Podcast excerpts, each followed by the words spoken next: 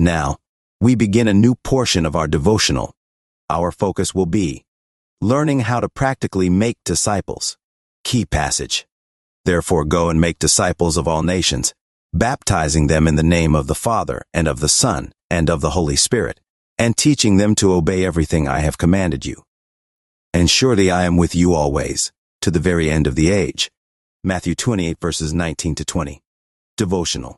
As Jesus' disciples today, we are called to model our lives after Jesus' original disciples, who, after becoming disciples themselves, began to invest in others. The next portion of our devotional will explore the 20 practices of disciple makers. This devotional, written by Neil Hart in Stellenbosch, South Africa, will inspire and inform you about healthy disciple-making practices. Today, we will simply list the 20 practices. Intentional lifestyles, mutual accountability, disciple people towards Jesus, always cast vision, focus on the four loves. Obedience is better than knowledge. Teach to share faith. Aim for multiplication beyond the fourth generation. Pray together regularly.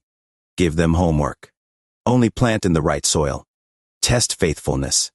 Only one Holy Spirit. Disciple in community.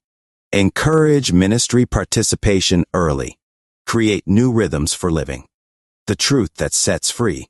Celebrate small victories. Your life is a message. And finally, seven lessons from Jesus. We will now begin to review these 20 practices for the next 20 days. Daily prayer. Jesus, thank you for making me your disciple. I pray that you would give me vision, strength, and faith to disciple others. Author's note. As we move forward in our devotional of the 20 practices of disciple makers, readers will now be encouraged to take action during each devotional. We suggest you continue a daily habit of prayer in addition to this devotional